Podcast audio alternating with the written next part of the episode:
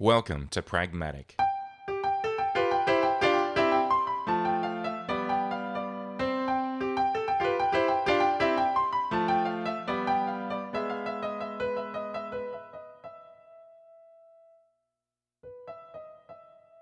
Pragmatic is a weekly discussion show contemplating the practical application of technology. Exploring the real world trade offs, we look at how great ideas are transformed into products and services that can change our lives.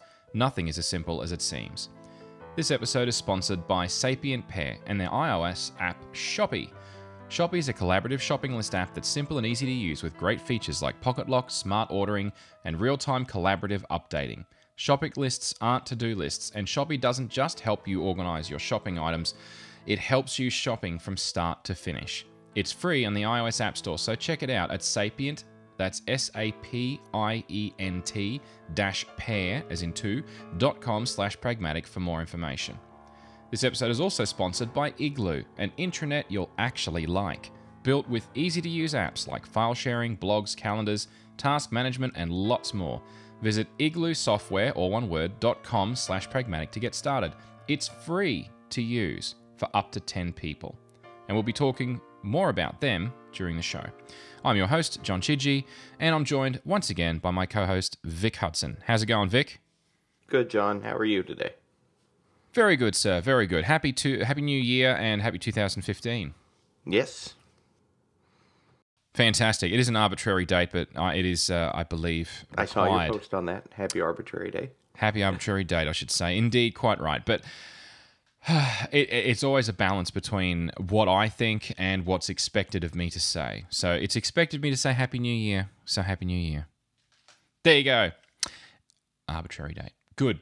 So I would love for us to talk about something that I've done a lot of research into. And I don't just mean for this episode, I mean over the last five years or longer.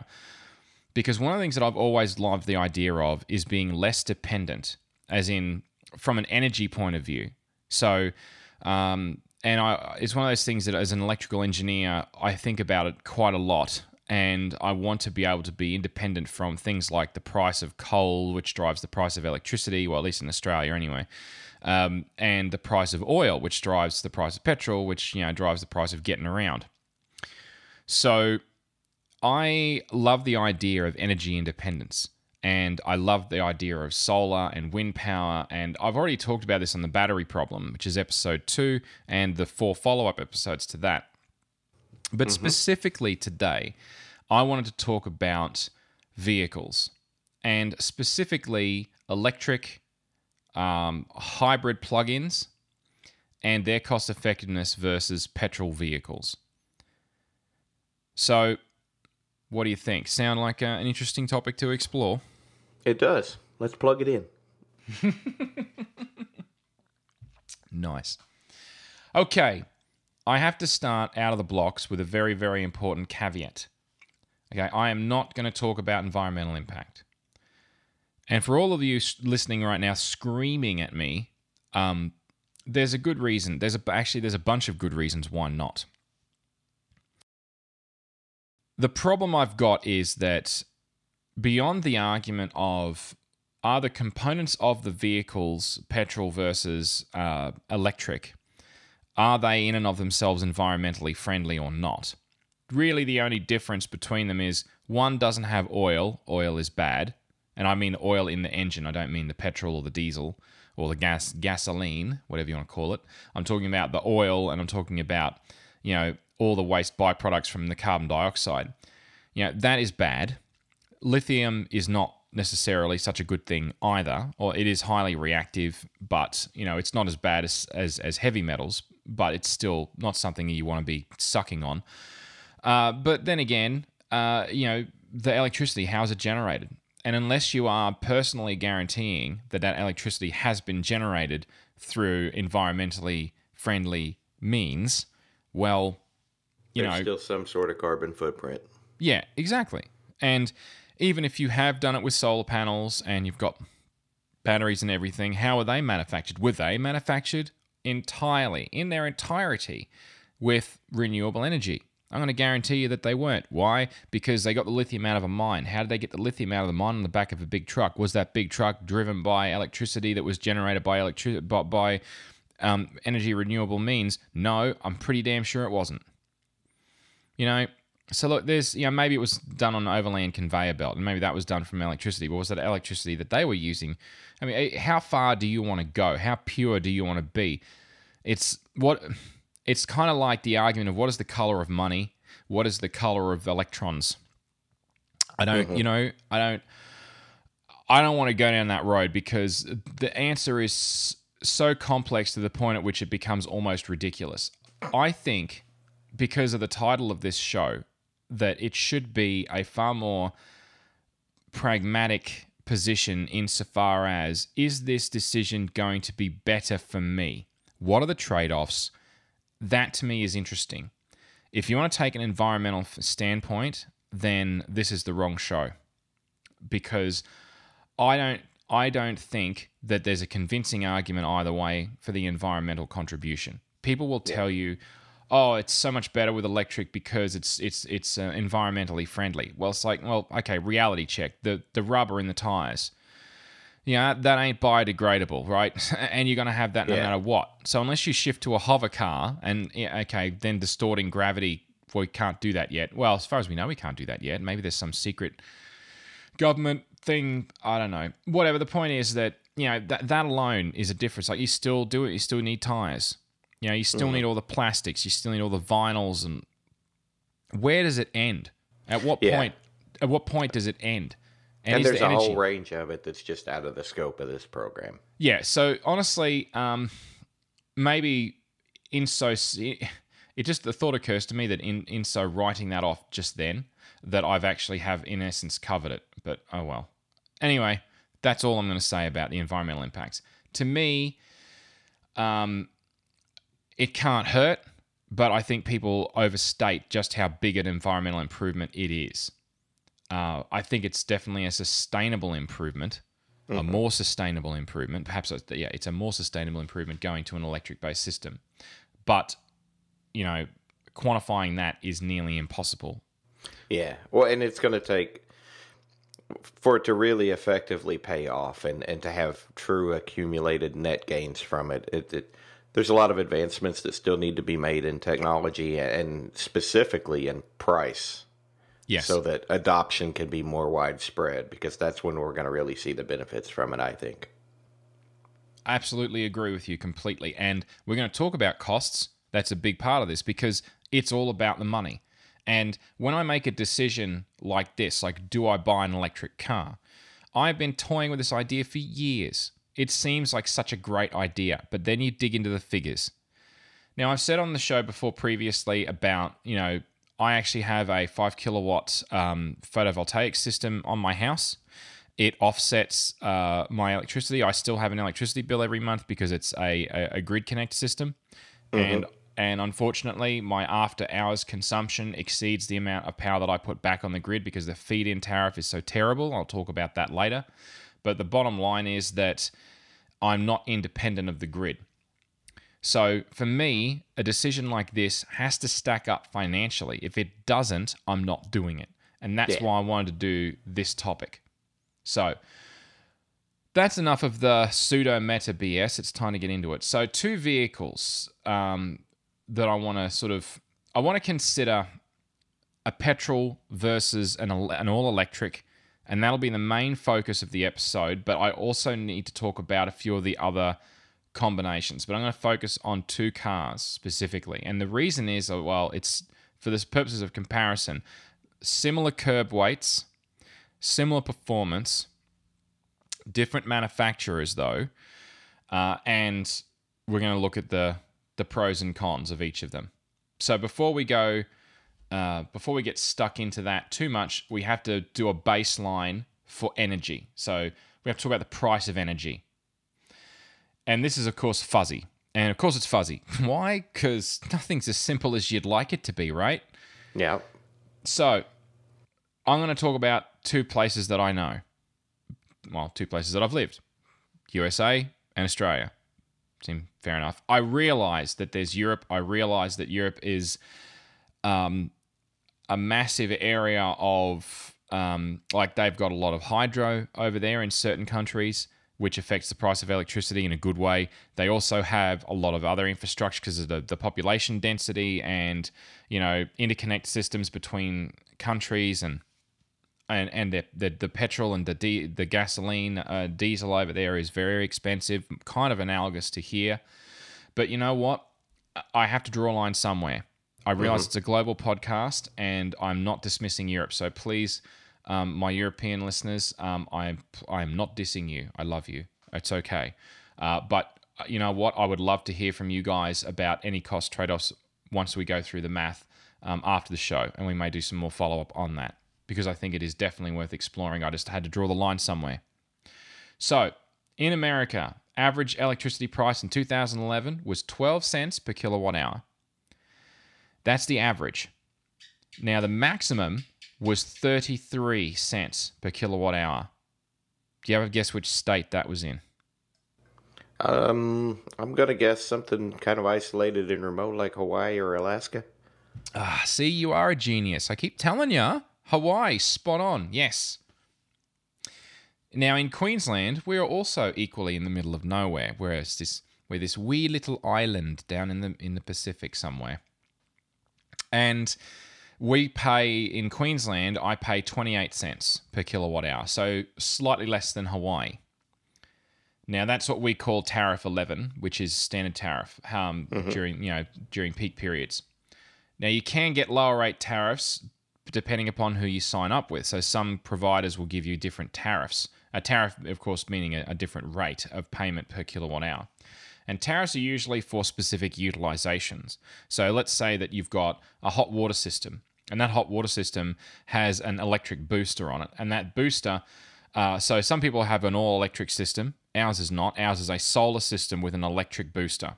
So the idea is that during the daytime, you know, the water gets up to temperature through sunlight and the thermostat will then kick in only if required. If the water temperature is below a certain level, it'll kick in during what they call night rate off peak, which is a much cheaper rate, and that will boost up the water temperature so that in the morning you have nice warm showers. Summertime, it barely happens. Wintertime happens pretty much every day because there's just not enough sunlight during the day to warm up the water to a temperature that's acceptable, and that's fine. So, anyway, we're going to use an average of those three prices um, an average of an average, an average of a peak, and the average of the, the Australian, uh, the Queensland price. Why? Because I have to have some kind of averaging going on here because there's such a wide variation. Yeah, it may not sound like a wide variation, 12 cents to 33 cents being the range. That's actually huge. Oh, that's almost tripled. yeah, it's huge. When you multiply it by hundreds of kilowatt hours, like the average consumption in the States is something like uh, an average household is like 900 kilowatt hours a month. So that amplifies it significantly. Okay, so average price we're going to run with is 22 cents. That's US per kilowatt hour. Okay, now let's talk about gasoline. So, gasoline prices in the USA. And I just realized I said that like the guy out of Mad Max.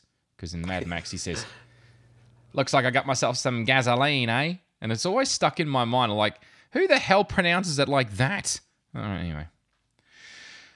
Never mind. Okay, so Hawaii again, horribly, horribly expensive to live in Hawaii, but it seemed pretty when I passed through. Anyway, three dollars, uh, so three point four six three US per gallon.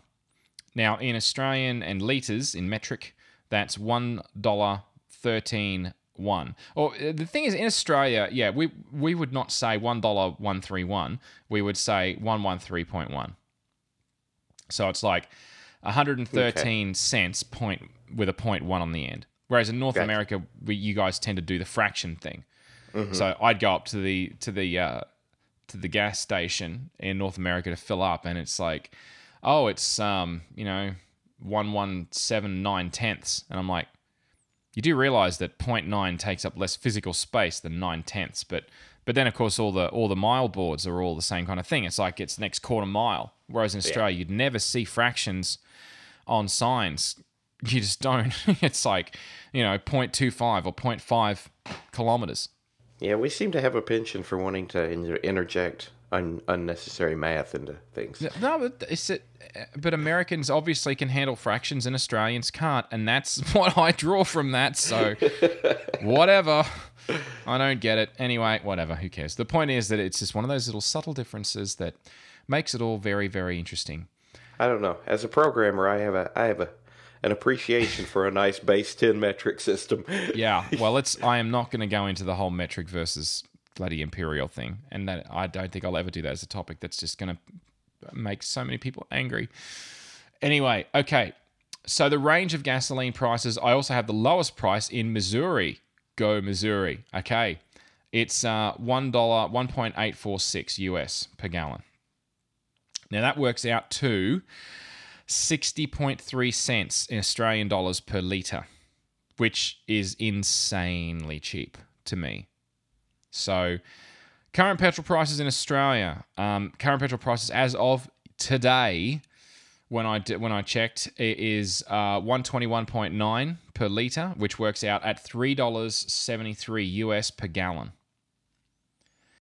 So uh, our che- our average petrol price in Australia is higher than the most expensive state in America. So hey, Yeah. and before I say in trumpet that that's such a horribly expensive, oh how difficult our life is, and blah blah blah. No, uh, Europe have it worse. So hmm, Yes. yeah, much worse. So anyway, as I said before, got to draw a line somewhere. So. Ah, okay, so we're going to use an average of those because, well, why not? Plus, I'm going to average it to a round number, but it's only going to be a round number in one set of currencies and measurements. So the other number will not be round because, well, I didn't come up with liters or gallons or the current exchange rate. So $3 US per gallon is what we're going to run with. 98.2 um, Australian dollars per litre. And that is also ridiculously cheap. Although, uh, in the last week, with the price drop in uh, the price of crude oil, because, oh, heaven forbid, they're making too much and therefore they're not getting rich enough, which is one of the reasons I hate oil and I hate the oil companies up to a point. Um, it's like, yeah, it's it's just if you try to manipulate the stock market in the way they manipulate oil prices, you'd go to jail. So. Yeah. Definitely. It maketh me angrieth. Okay, so that's our baseline. All pri- all dollar value comparisons will vary. And and that leads to the first caveat. In everything that comes from this point forward in this conversation is obviously the prices will vary depending upon where you live specifically, depending upon uh, what's going to happen with inflation, the, the value of our the Australian dollar versus the US dollar versus the you know the euro, uh, you know, versus whatever currency you're working in. You know, it's a supply demand thing. With the oil, electricity is no different, and the more it gets deregulated, the more complicated its pricing gets. So obviously, your mileage will vary. I'm wondering if that was the worst in the worst dad joke I've ever told, but anyway. Okay. Oh, that was golden. That's terrible. Okay. So, without further ado, and I would give a fake drum roll, but that's just sad and tedious, so I'm not going to do that. All electric versus petrol, which is where we have to start. The two primary models I want to compare. Now, obviously, there are lots of models of cars. I could have chosen lots of different ones, but I decided to go with a small car. And the reason is that I realized that in North America, there is a, um, a, a segment of the populace that goes for the big pickup trucks and the the big SUVs and the big vehicles with big engines. I mean, I remember when I went to the Hamfest in 90, oh, at Glacier Waterton Hamfest way back in oh, 97 and I was driving around this guy's, um, yeah, I think it was a Chevy Colorado, and it, this thing had like a V8, God knows how many, you know, liter engine, enormous engine, had had the twin exhaust tailpipe on each side. You know what I mean?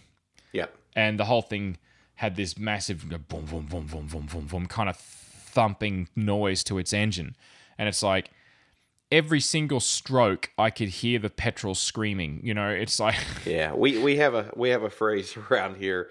Um, I think it's probably relatively prevalent throughout the U.S., but definitely where I live, we say you can feel the suction in your back pocket as you push the gas pedal. That's good. I, li- I haven't heard that. I like that. Uh, and yeah, it's like and I realize that to some extent that's a stereotype, but then to some extent it isn't. See, when I lived in Calgary, and Calgary, of course, being you know kind of very much like Montana in a lot of ways, is that that part of the world, the percentage of pickup trucks and large vehicles and and so on is much higher than if you were to go to somewhere like Los Angeles.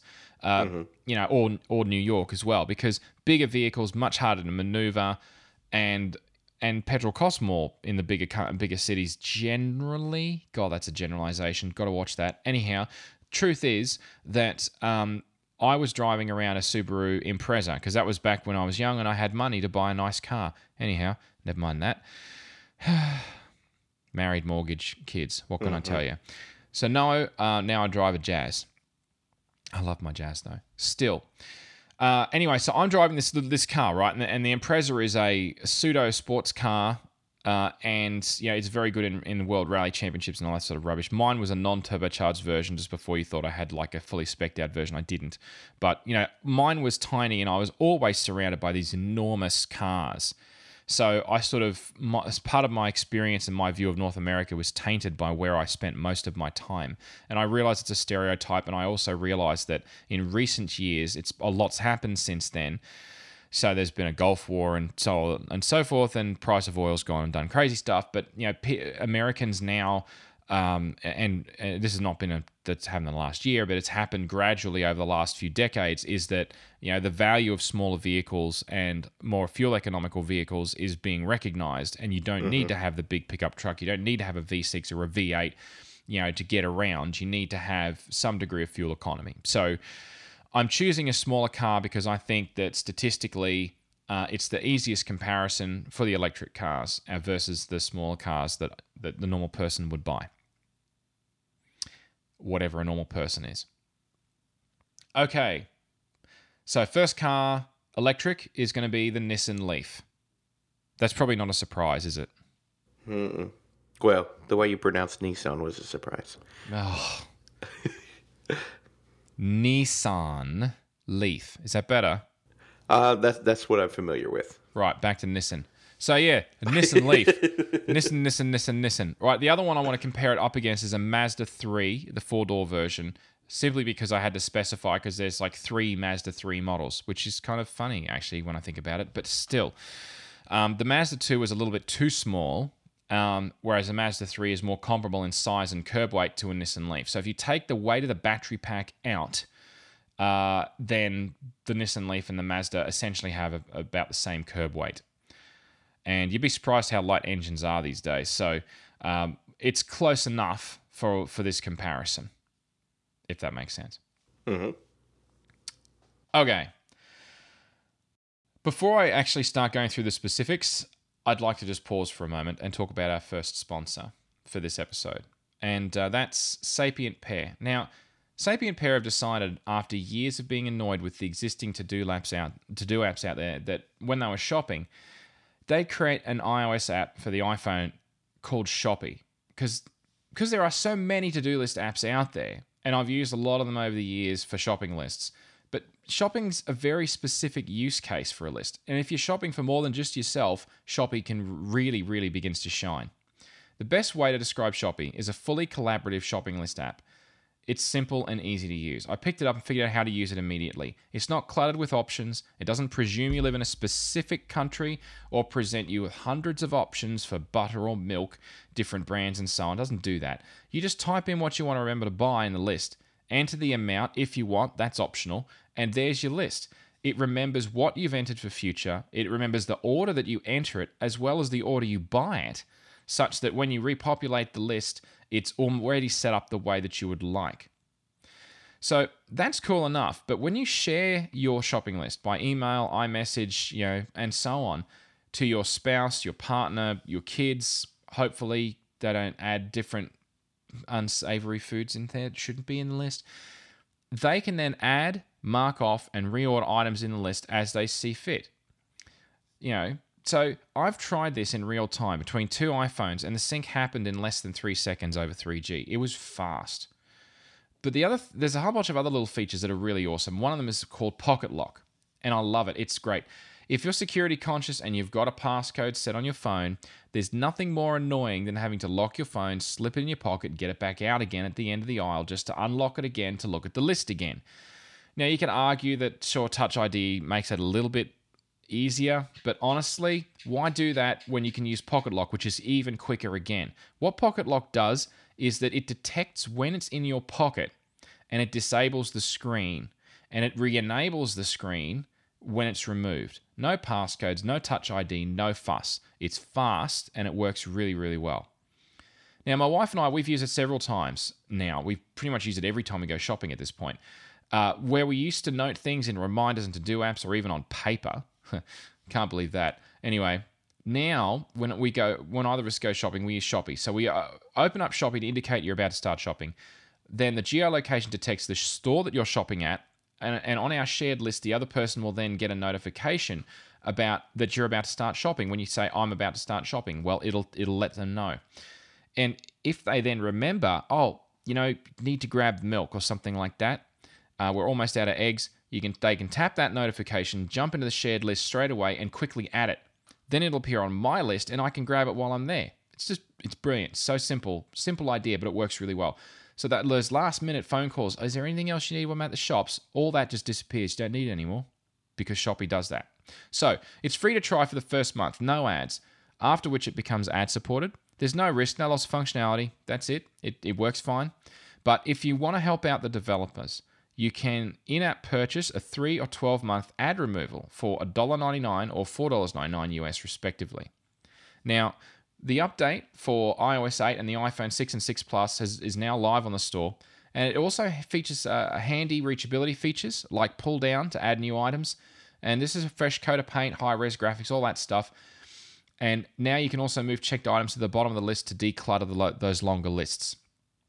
So please visit this URL, sapient that's S-A-P-I-E-N-T dash pair, as in two, dot com slash pragmatic, and follow the links to the App Store from there, and that will help out the show. You can search for the app in the store if you like, but if you follow that URL in your browser of choice, it will help out the show. It really is a great app, and I'm very grateful for Sapient Pairs um, continuing to support Pragmatic. Okay. Facts and figures, mate. It's time. Is it time? I think it's time. Let's crunch some numbers. Nissan Leaf has a 24 kilowatt battery pack. That's its capacity. Uh, a bit more of the details if you're interested. 48 modules. There's four lithium ion cells in each module, and that gives you a total of 192 lithium ion cells. Now, it comes with a 3.3 kilowatt charger as standard. You can get an optional 6.6 kilowatt charger, twice the size, and what that works out to is you've got 24 kilowatts in the battery pack of capacity. Mm-hmm. You've got a 3.3 kilowatt charger. That works out to about eight hours of time to fully charge it. Now, yeah, it is slightly longer than the math would work out to because, of course, the charger is not 100% efficient. And, of course, the battery uh, is not also 100% efficient either. It's close, but it'll reduce the final charging time, you know, anywhere between 10 to 20% depending upon conditions, it's not exact. So let's call it about eight hours. Also depends on the life and health of the battery. Now, the 6.6 charger takes it down to about five hours. So, you know, that's that's what you're looking at. Now, standard um, 3.3 kilowatt over the eight hour period using our standard, which is 22 US cents per kilowatt hour, works out to um, $5.80 to charge this. That's how much it costs. So, the car itself, US dollars, $21,510. Now, let's keep in mind there are rebates in that. Let's keep in mind also that that varies based on based on individual state taxes. Mm-hmm. So, again, the price will vary slightly. But, you know, let's run with that figure. The other figure that's interesting is that you can get a brand new battery pack for five and a half thousand US. Doesn't take much to figure out that that's about one quarter of the cost of the vehicle is the battery pack. Yeah. So hold that thought, keep that in mind. Let's talk about value for money in terms of your energy, you'll get a real world range. Um, okay, and here's where it gets fuzzy. Lithium ion batteries, like any batteries, will last longer if you don't fully discharge them. They'll also last longer if you don't uh, if if you don't overcharge them and you don't charge them constantly. So that's why they have protective circuits built into them so that you can't overcharge them. Because overcharging was a big problem way back when, but now electronics has reached the point where they'll put the control chip to provide feedback in the battery itself. And a lot of these lithium-ion batteries now actually have you know, a data connection as well as a power connection so that the battery communicates with the charger such that it doesn't overcharge the batteries. And there's uh-huh. temperature sensors and other things to make sure they don't get too hot, all that other good stuff. So there's a lot of protection built in because you overheat a lithium ion battery, you overcharge a lithium ion battery, it might bulge, it might explode, it might, you know, catch on fire, more than likely catch on fire. And that's a bad outcome, generally speaking. Unless you unless you're trying to burn the car. Which I don't yeah, anyway. Okay. So 106 kilometers, which works out to about 66 miles of range, but that's if you go for the long life of the battery pack, which is a discharge not beyond 80%.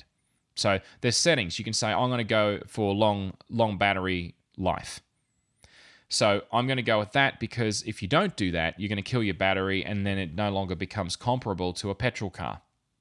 So we're going to stick with those figures for that reason.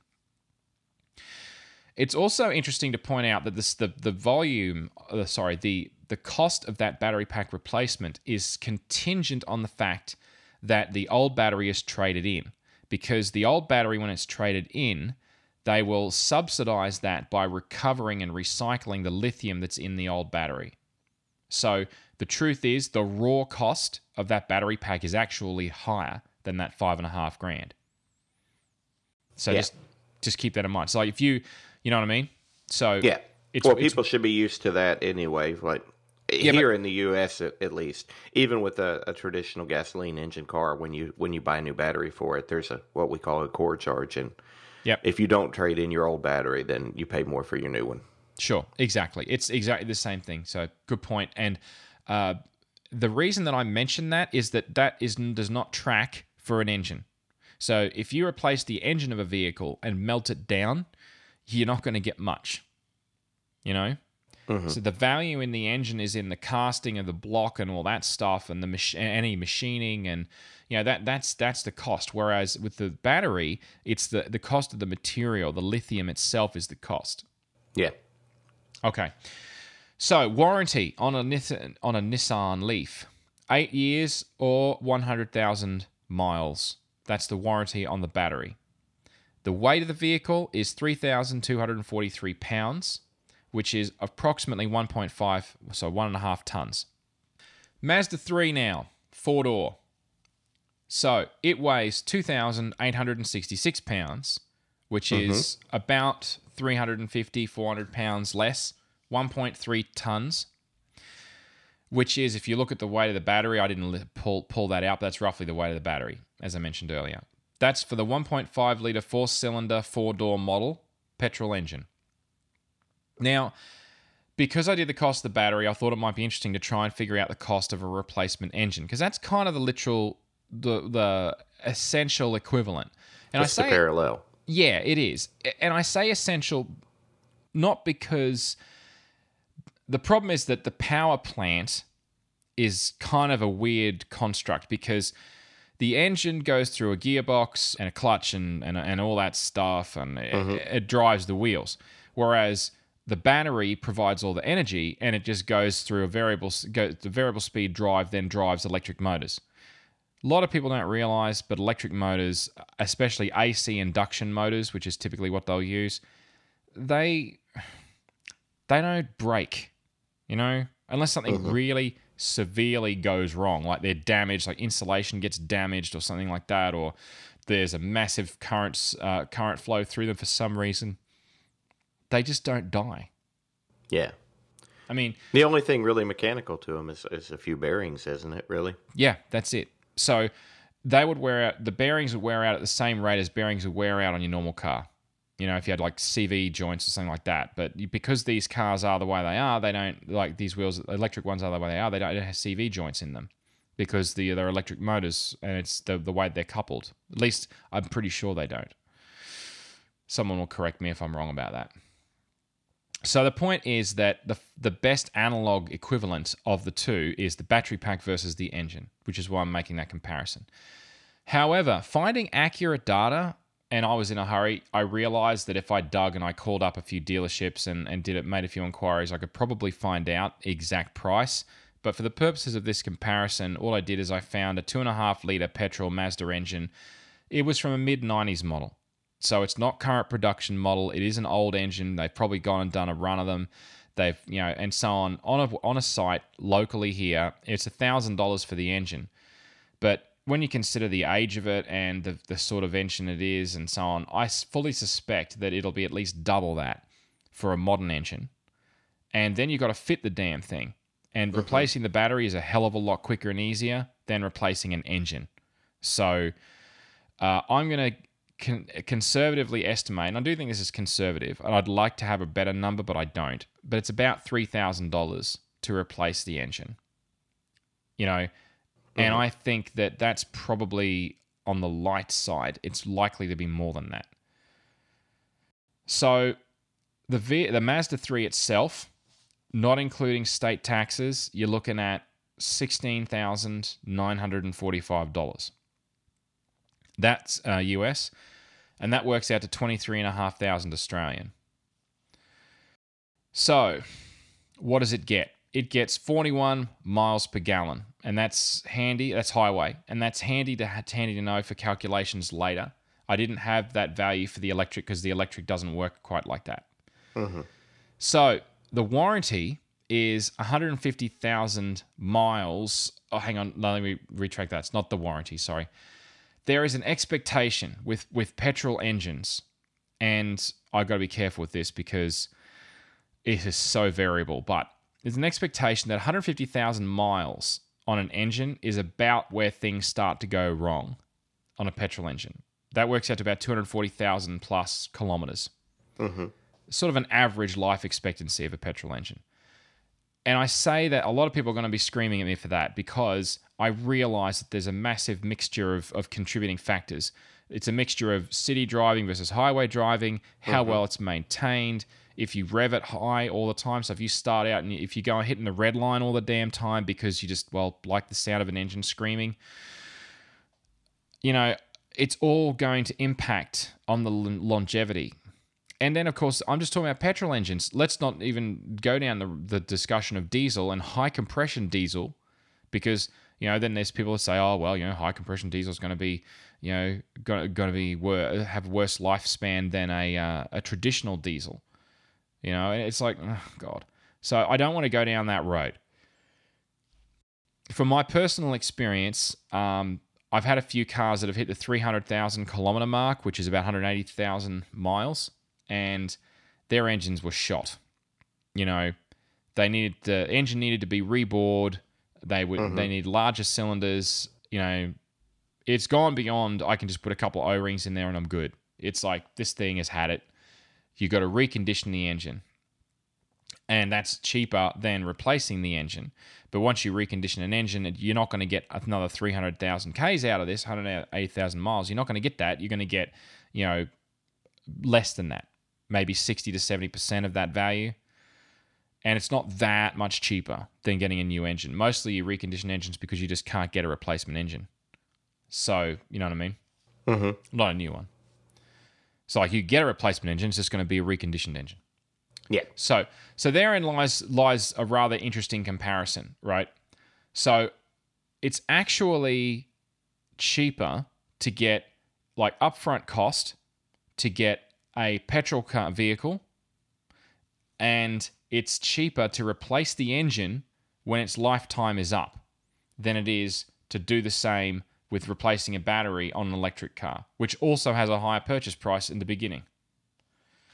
So, what it needs to be able to do in order to be a good value proposition is cost you significantly less in gasoline in order for it to be yeah your operational costs have to be lower and if they're not then it's not a value a good value proposition So one of the things I didn't mention, I realize, is that um, uh, the cost of the Nissan Leaf in Australia is astronomically high. There's no government rebates for it. It doesn't qualify as a luxury vehicle. Only luxury vehicles get a discount on the luxury car tax if they're electric. There's no uh, the rebates vary in America from state to state, but generally there is a rebate in most states for electric vehicles. Not so here, um, which I it boggles my mind. It can't be far away, surely. Anyway, forty thousand dollars Australian uh, for the Nissan Leaf. I meant to mention that before. It's only twenty one and a half thousand US. It's practically double that. So the exchange rate should set that at around about 24, 25 grand, something like that. Not 40. So there's a lot of import tax. There's a lot of, you know, government tax on top of that. Vehicles in Australia are taxed very heavily, which sucks. Anyway. Okay. So, with the life expectancies, I have kind of drawn that as an equivalent. So I've said, you know what, um, a battery pack's going to last roughly the same amount of time as an engine. But the truth is, the failure mechanisms are completely different. You will start to lose compression in an engine generally, is how they'll start to go. Your fuel economy will be terrible, and because essentially it's no longer sealing properly because you know all the cylinders rattling around inside the the the block all that's all going to erode away and you're going to get it's going to slip past you're not going to get as high yep. compression once gonna, your rings and valves go yeah exactly so all of that's going to contribute to poor fuel economy and eventually it's going to start having issues where it just won't it won't actually sustain enough compression to continue to run and it just won't kick over eventually if you let it go that long most most people will you know do something about it before then like most people just sell it Anyhow, so, uh, or they'll park it and let it die. I don't know. I see these. I see these episodes of hoarders, like people that hoard their vehicles, and there's a car park in their in their yard of just dead, rusting cars. I'm like, that's just it's terrible. It makes me cry on the inside. Anyway, so yeah, let's assume they're about equivalent. But but the reality is, of course, batteries will die differently. They'll just simply give you less and less range. Mm-hmm. and that's how uh, that's how they will die. So it'll be, oh, I used to be able to get to the corner store and back, now I can't. Oh dear, time to get a new battery pack. You know, so it's not going to have the same wear out mechanism, but it's going to have a similar kind of lifespan. So we'll go with 150,000 miles. So we'll we'll consider them about equal. Yes, I know it depends on the battery. Yes, I know. Say all the all the caveats I just gave about the petrol engine, exactly the same. But the battery pack depends on how much you overcharge it, how many times you fast charge it, which we'll talk about specifically later. You know, all of that varies. You know, there could be manufacturing defects, there could be uh, damage to the battery pack. There's all sorts of things like prolonged exposure to high temperatures. Just if you live in a hot climate, you know, I don't expect a battery pack in in in Dubai to last as long as one in uh, in Alaska. You're right. You know, it's like there's all sorts yeah. of different things, different variables, and it's very complex. But on balance, the comparison is relatively good. Okay. So again, as I said, um, the replacement power plant for a electric car is about twice the cost of that of a petrol vehicle. And I say about because it's obviously going to vary by model and it's going to vary by and so on. But let's just run with that. Purchase costs about 25% more for an electric vehicle over a uh, an equivalent size, weight, performance petrol vehicle. So now we're down to brass tacks. Is it cheaper to run? And then we can decide whether or not this is a one big waste of time. Okay, some more Just assumptions. a moment of truth. I'm afraid it is. So we have to have some more assumptions because the problem is it is complex. So we have to write a few things out here. Let's assume that we're not looking at um, money and how we pay for the vehicle. All right. So I don't want to get into a comparative of, well, because it costs 25% more to buy an electric vehicle, then that's usually if I'm going to borrow money to buy my car, then that's compound interest. That's going to cost me more in interest. Depreciation rates. This vehicle has a higher resale value than this one. Look, I understand those things, yes. But let's be honest, when we're looking at vehicles at this end of the spectrum, the resale values and how much you borrow, let's just say assumed money is the, the car was bought purchased outright so there's none of that on the table. So there's no interest there's no lien there's no uh-huh. anything on the vehicle. And when we sell the car then they sell we sell the car for an equivalent relative cost for what it was originally worth for the same number of kilometers and so on. So let's assume on balance that there is no advantage or disadvantage either way to that so i want to take that off the table and just focus on what's left, which is operational costs. Okay, so let's start by miles, dollars per mile, okay, which is the simplest way to compare. So it costs, as we said, $5.80 to get 66 miles of range for our Nissan, Nissan Leaf. That's essentially um, 0.087 per mile, which is 8.7 cents US per mile. Now, if we look at our miles per gallon at $3 per gallon US for our 41 miles per gallon, that's an easy formula to figure out. That is 7.3 cents US per mile. So, straight away, on average, gasoline is cheaper. But there's one thing that electric's got going for it that gasoline doesn't. I can't make gasoline in my backyard. Well, okay. I'm assuming I don't have an oil well in my backyard, and I also don't have a fractional distillation tower in my backyard. But let's just run for an assumption that most people don't have those things. Is a home refinery kit a thing? It should be. Absolutely. Actually, no. Don't do that. I mean, I've having hmm, in engineering we've got uh, they have lots and lots of where it went wrong videos, and I've watched too, too many of those seconds from disaster like things from the Chemical Safety Board and uh, different organizations that analyze how these um, refineries end up exploding. Things like Piper Alpha, and uh, there's the Texas refinery for BP refinery in Texas a few, well, a few decades ago, and looking at the things that went wrong.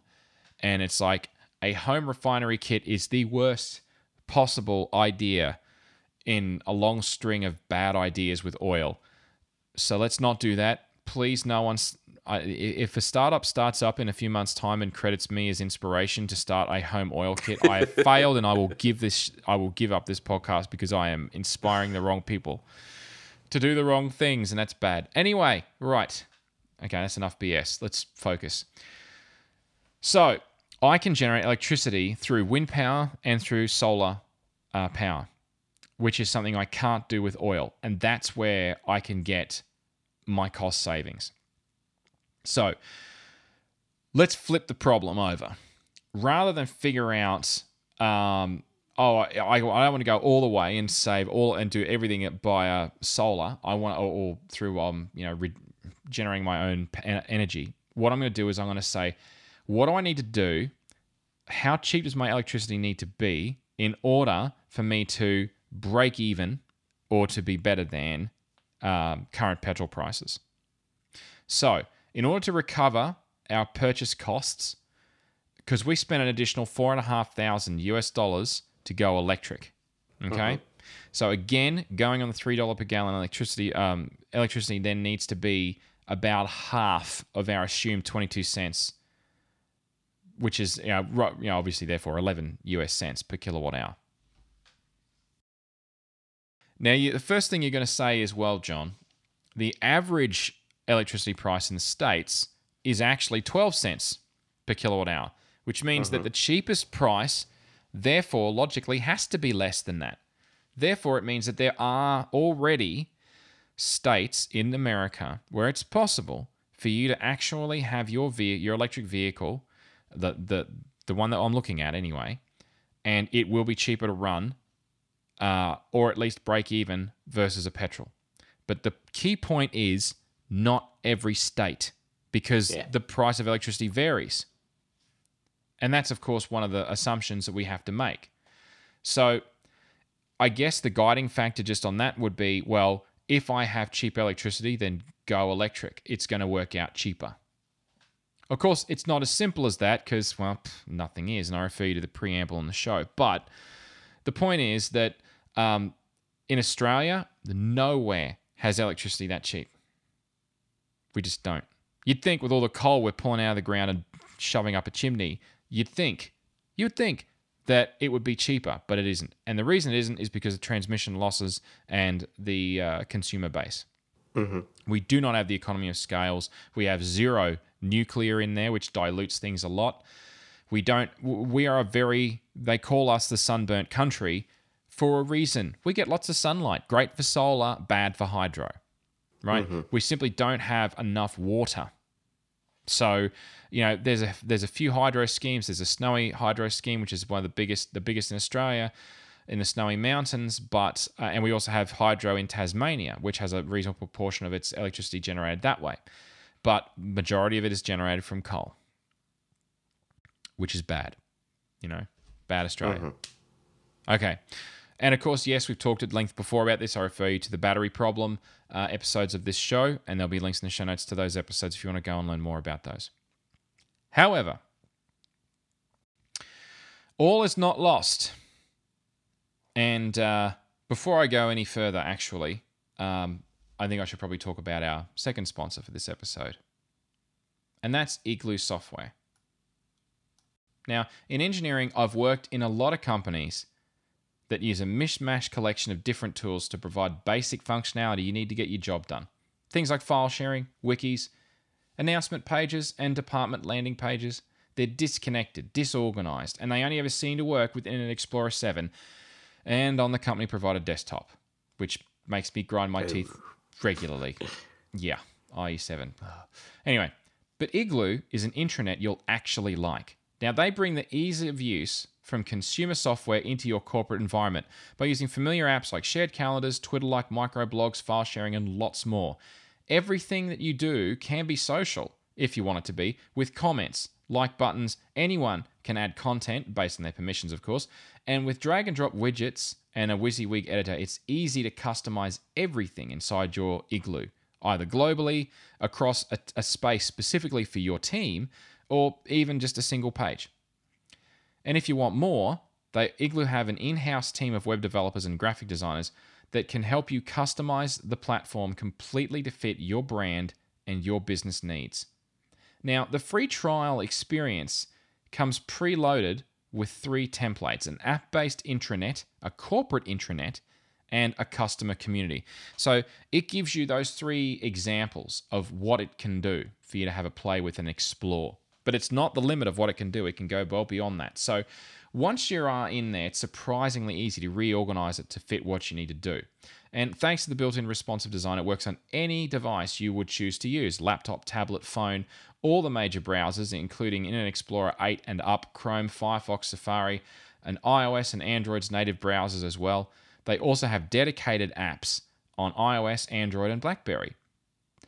So, common use case for me add a file to Igloo, and it can be easily shared and seen by others in your Igloo. If someone wants to edit the file, reserve and download it, make edits, and then upload it again. You know, pretty straightforward. If you change your mind, you can release the lock, all done through the web browser. There's version control done automatically, and you can add version change informations each time you make a change if you want to. Beyond that, you can associate tasks with the document to remind other people they need to review it, to make comments, and lots more. It's so much nicer than SharePoint. If you're not ready to abandon SharePoint yet, that's cool, that's fine. But with, with Igloo, you can use SharePoint to archive your documents. But you can do the collaboration phase within Igloo, and that leverages the power of both systems. So that's for users, but what if you're in charge of IT? Well, Igloo handles the security, hosting, and management all for you. Their data center partner is SSAE 16 certified. They offer SSL encryption, disaster recovery, single tenant shared environments, and integration with many authentication and sync systems, including SAML services and LDAP. Mid to late last year, that's 2013. Whoa, I just realized it's 2015. Goodness. So, mid to late 2013, I was working for a startup company called Project Facilitation. And based on my own experiences trialing it myself privately, we used it for building our own intranet. It was really handy. It saved us from having to develop and try to integrate different pieces we needed from all over the place. Adding and moving around the features we needed was as easy as drag and drop, and what you see is what you get just made it so easy to tailor it to the way we wanted uh, with no real developer skills needed, and there was a minimal learning curve. Now, you may have heard people talk about Igloo in the past, but take it from me, I have used it. It is worth your time to investigate, to look into it. How can you look into it? Well, it's easy. You just visit visit igloo software, all one word, .com slash pragmatic and sign up for a trial. It's free for groups of up to 10 people. There's no credit card required, no obligation. Just sign up and have a play today. And I say play because honestly, it doesn't feel like work when you when you're using it. So if you'd like to go and check it out, that'd be great. I'd like to thank Igloo for sponsoring Pragmatic once again. Okay. So, before I go on any further, I have to talk about the Tesla Model S. Mm-hmm. No discussion about electric cars in the current uh, environment would be complete without talking about Tesla. So, the a few facts and figures about the Tesla Model S, and then we're going to start talking about usage patterns and, and solar and so on. Okay, so the Tesla Model S has a 60 kilowatt hour uh, battery pack model.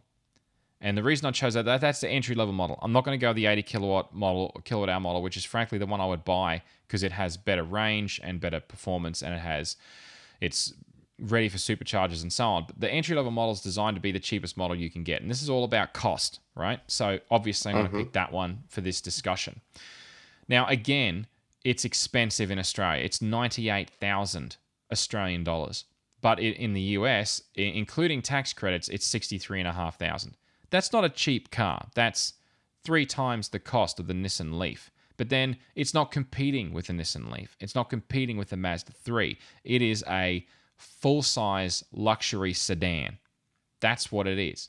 But I have to mention it, you know, because it's what it is. Anyway, all right, range 208 miles. That's again, that's based on EPA. Uh, most of those numbers are, which works out as 335 kilometers. A full charge is takes 7.2 hours, but that charge is at 40 amps because it's a huge battery pack. It's it's more than double the size of the Nissan, the Nissan Leaf. Uh, that's using the 10 kilowatt charger, and that's what comes with the 60 kilowatt model. That and uh, you can pay extra to get dual charging, which charges at 80 amps, but that requires a different wall connector. That's 20 kilowatt charger, and obviously it'll charge in slightly more than half that time. And uh, that gives you a total of 72 kilowatt hours roughly to charge a 60 kilowatt hour battery pack numbers don't quite work out quite right because, as I said before, efficiencies and everything. I think the real figure might actually be more like 70 kilowatt hours, but finding definitive figures is difficult. And besides which, a full charge, quote unquote, is also a little bit difficult to determine because you don't run the battery flat and then charge it. You know, mm-hmm. you'll run it down to like 20%. 15%. And even then, is it 10%? Is it 15%? It's really not, is it? Because at 0%, it's still got charge in it because you don't want to run it flat because you'll kill the battery. So ugh, let's just say it's roughly that 70 kilowatt hours in total to charge it. So, absolutely, it is not cheaper than a petrol car, but it's not a fair fight. The Model S isn't designed to be competing with those two other vehicles. I'm only mentioning it because it gets all the airtime. It's a beautiful vehicle. The elephant in the room. It is the elephant in the room, but let's be honest, okay? Come on. It's got five seats. Yes, they are big, luxurious seats, and it is a damn sexy vehicle. It is one of the safest cars in the world. It is one of the most, um, it is the most highly decorated, if you want to call it that, um, car in the world at the moment. It is, uh, it is hot, but it sure as hell, from a functional point of view, does not get you from point A to point B any better, not really, than a Nissan Leaf. The only thing it's got that is a real leap forward compared to the Nissan Leaf is the range. And that's and and access, I guess, to the supercharger network, which we'll get to in a minute. But honestly, you know, it's it's not a fair fight. Mm-hmm. And I'm not considering luxury models and yeah, there's other considerations why you would get a Tesla. I mean, you would get a Tesla probably because it is cutting edge. It is very, very safe. It, it does have a great reputation. It's beautiful to drive by all accounts. Um, you know, it is a lovely vehicle. And there, and if you are into the, even though they may be marginal environmental credentials, and if you're really big into that, then that's totally a reason to get one. If you want, that's fine. But Tesla are not making inroads by marketing the most economical vehicle to uh, electric vehicle in the world. That's not how they are succeeding. They're they're succeeding by targeting that luxury segment. Okay. Which is why it's not part of the comparison. But I have to mention it because it is so popular and it's such an amazing vehicle. Mm-hmm. Just don't buy one expecting to save money compared to a petrol. Uh, unless you're comparing it to a, a similarly priced Bentley. but if you're going to pay that sort of money for a car, are you really concerned with how much it uses in petrol? You're probably not. Probably not. Yes, I mean, and I realize that's a bit of a generalization. Maybe, maybe you're someone who just loves electric vehicles, has uh, their car is powered off the grid. You've poured all of your savings into going off grid, and you've got uh, a Tesla now, so that you you're not dependent on oil, you're not dependent on electricity, and you're going to be completely independent. And you've spent every last cent of your money that you've worked hard for to get to that point. You know what? My hat's off to you. If that if you are that person, that's fantastic. I don't think that's the majority of people that buy Tesla. Okay. So, electric car charging and usage patterns. This is the other real world consideration we absolutely have to mention. The usage pattern for most people, for most vehicles, is drive during the day, charge overnight. Would you Mhm. agree with that sentiment? Yeah, I mean, unless you're a shift worker, or maybe you're one of these developers that never leaves the house. that must be nice. I don't know. I reckon that'd get kind of confining after a while. I'd be like, "Whoa, I'm at, I'm at work again." I don't know. Uh, there's there's a difference when you're leaving by choice versus necessity. That is a that is a very valid point. You are quite right. Okay. Now, let's be honest. Part of this is about gasoline infrastructure has been around for a hundred plus years. Mm-hmm. So there are more gas stations than there are charging stations. That will change, but it's also consider this. There are not gas stations every five feet along the roadside. There's consolidation reasons and so on, sure. Mm-hmm. And there's an infrastructure issue, sure. Storage, all that sort of stuff comes into play. But the truth is, you will never have a charging outlet wherever you choose to park. You just won't. And most destinations are not going to have charging outlets for quite some time. More are cropping up every day, but A, they won't necessarily be cheap to use, and B, they're just they're just never going to be ubiquitous. They're just not. So, ta- taking the example in my experience from where I spent a bit of time in North America is uh, block heaters. Do you know what a block heater is? Mm-hmm. Okay, cool. Do you have block heaters in your neck of the woods? Uh, yeah. Some Oh, people cool. use them. Okay, yeah. So you'll go to um, some supermarkets. You will have the PowerPoints, power outlets in the uh, supermarket or at the uh, office building that you work at. Yes. No. It's it's not extremely common, but you do see them like on occasion. Yeah. The further north you go towards the Arctic Circle, Yeah. the more prevalent it becomes. And away from the coastlines, obviously, where the temperature swings are, are much higher because you don't have the moderation moderating effect of the oceans. So in Calgary, which was you know behind the Rockies and a fair way closer to the Arctic Circle than where you live, uh, I would say probably a quarter of the businesses and shopping uh, malls had block heater power outlets in the parking lots and some people would only shop at certain places in the middle of winter because they had block heaters. Yeah. Uh, they had a, a, a, char, a, a point to plug in for their block heater. So, for people that are listening to, the, to this episode that don't know what a block heater does, all a block heater is is it's a heating coil that keeps your engine warm, specifically the engine, the oil sump at the bottom of the engine. The idea is that by heating that up, because the viscosity of the oil uh, it it thickens in low temperatures, which means that when you kick over that engine, the initial kick, that's what kills it. When the engine is cold, what will happen is that that oil will not actually coat the pistons such that you are have metal against metal and there's no lubrication or very minimal lubrication before the engine comes up to temperature. Now it may only take a few minutes to come up to temperature, but a lot of damage can be done in that time. So a block heater avoids that.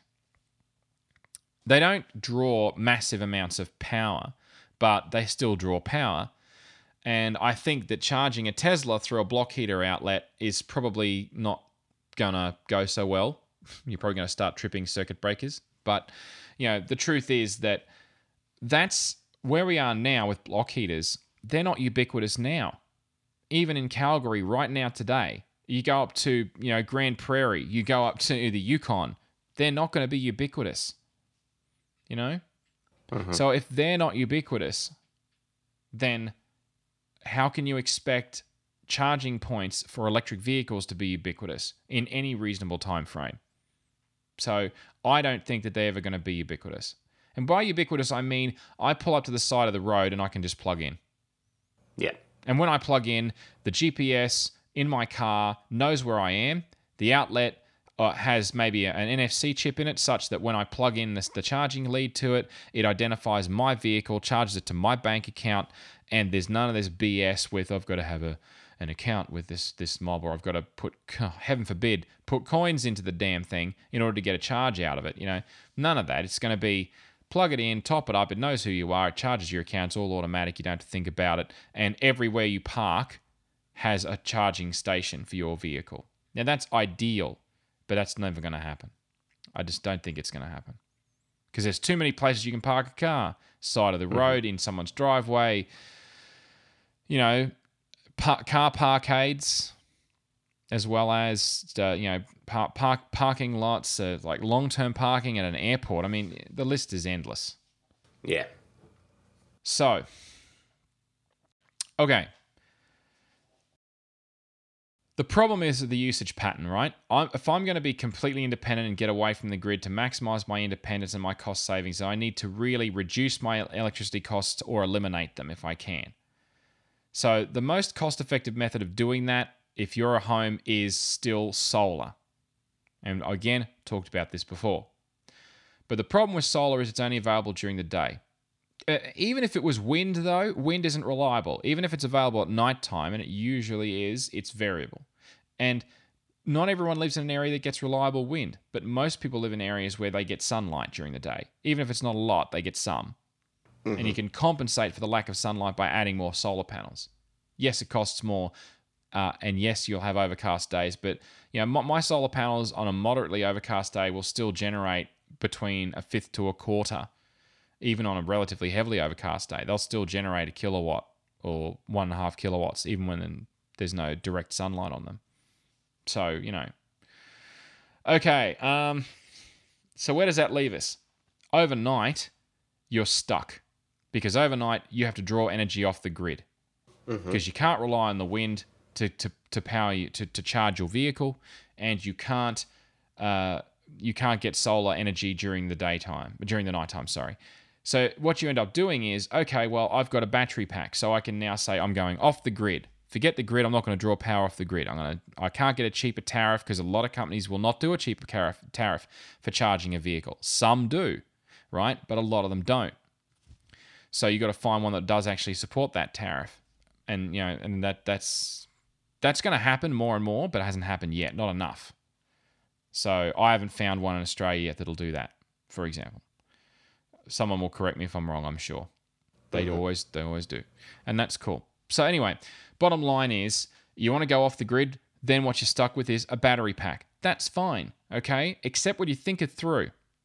So think it through. I'm charging a bunch of batteries at home. That charging of those batteries for my solar power during the day, that is inefficient already. It's going through several stages of conversion, the charging through the battery, the heat dissipation. You know, I'm already losing energy. That's fine. I accept that. I draw energy out through the inverter to power the house at night. That's fine. That has a loss associated with it. Now we flip that over and say, okay, I am no longer going to power my house with that that charge. I'm going to charge my car.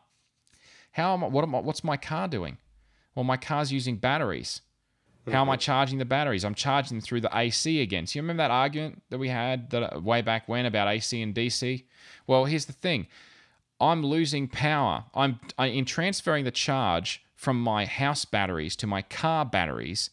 I'm I'm losing energy through that conversion. You know what I mean? It's like Yep. it's wasteful. I'm almost better off staying on the grid and then letting the grid be my battery after hours, like by stored hydropower from a, a massive um, hydro plant somewhere, you know? But that's Yeah. going to be more expensive, right? So Tesla knew this, right? Tesla figured this out. Tesla, I say Tesla figured it out. Elon, Musk thought about it.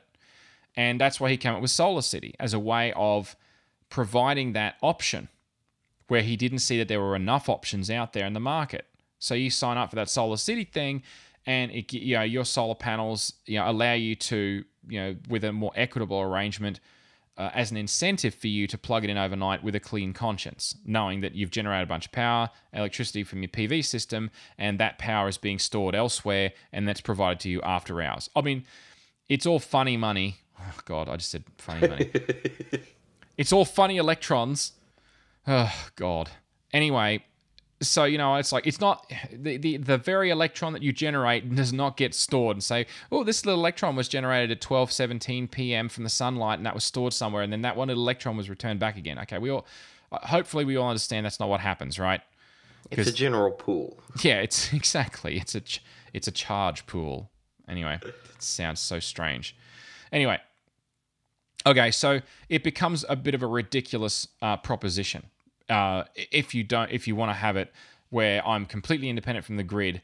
I charge my bat- my batteries in my house in the daytime, then I transfer that charge from my house batteries to my car batteries during the night. It's a very lossy process. So, one possible solution to that, one possible solution is are you aware of Tesla's intention to overcome the charging rate problem, which we haven't got to yet, but the charging rate problem by having a, a swappable battery pack in the, the Model S? Have you heard about that? I have not. Okay, here's the concept, and I'm surprised you haven't heard of it, heard about it. But it's there was a, a pseudo moderate level of fanfare. I don't even know how I quantify pseudo moderate levels of fanfare, but never mind. So the idea is you drive your vehicle up onto a special pad, and by special pad I mean just you know it'll be a a designated area in a in a you know charging station or a battery swap out pl- station. It'll probably be co-located with their supercharger stations. You drive your Tesla onto it. It precisely aligns the Tesla on that spot. A set of, um, I imagine, hydraulically operated uh, arms come out from underneath the vehicle and release some quick release, quick ish release latches. The bottom of the car drops away, a section of it drops away, and they extract the battery pack that's in there and replace it and then replace the the protective paneling, the uh, the shield, the um, armor from underneath the vehicle, the armor that protects the battery from uh, being punctured by debris on the road, and then they reattach the uh, the quick they they re uh, the re they lock it up again with their their quick lock and quick release mechanism, and you drive off in roughly the same amount of time it would take you to fill a tank of gas. This sounds like the uh, forklift battery changers we have at work, sort of. Can you tell me a little bit about those? Yeah, it's it's almost an identical process to what you're describing, except it, it comes in from the side versus the bottom. Um, basically, you just pull up the forklift and you park it there, and there's a little safety side plate, kick plate that you take out, and then there's a. Uh, it's it's all it's a, a long line operation, and and there's like a little electric trolley cart thing that's that you use to change the batteries, and it's got an electronic magnet on it, and it's got in s- in the space in front of where you stand to operate this machine. There's there's a storage space for two batteries, and you extract the the uh, discharged battery from the the forklift, and then you drive the trolley down the line, and then there's a long line of chargers on each, either side of you and fresh batteries staged.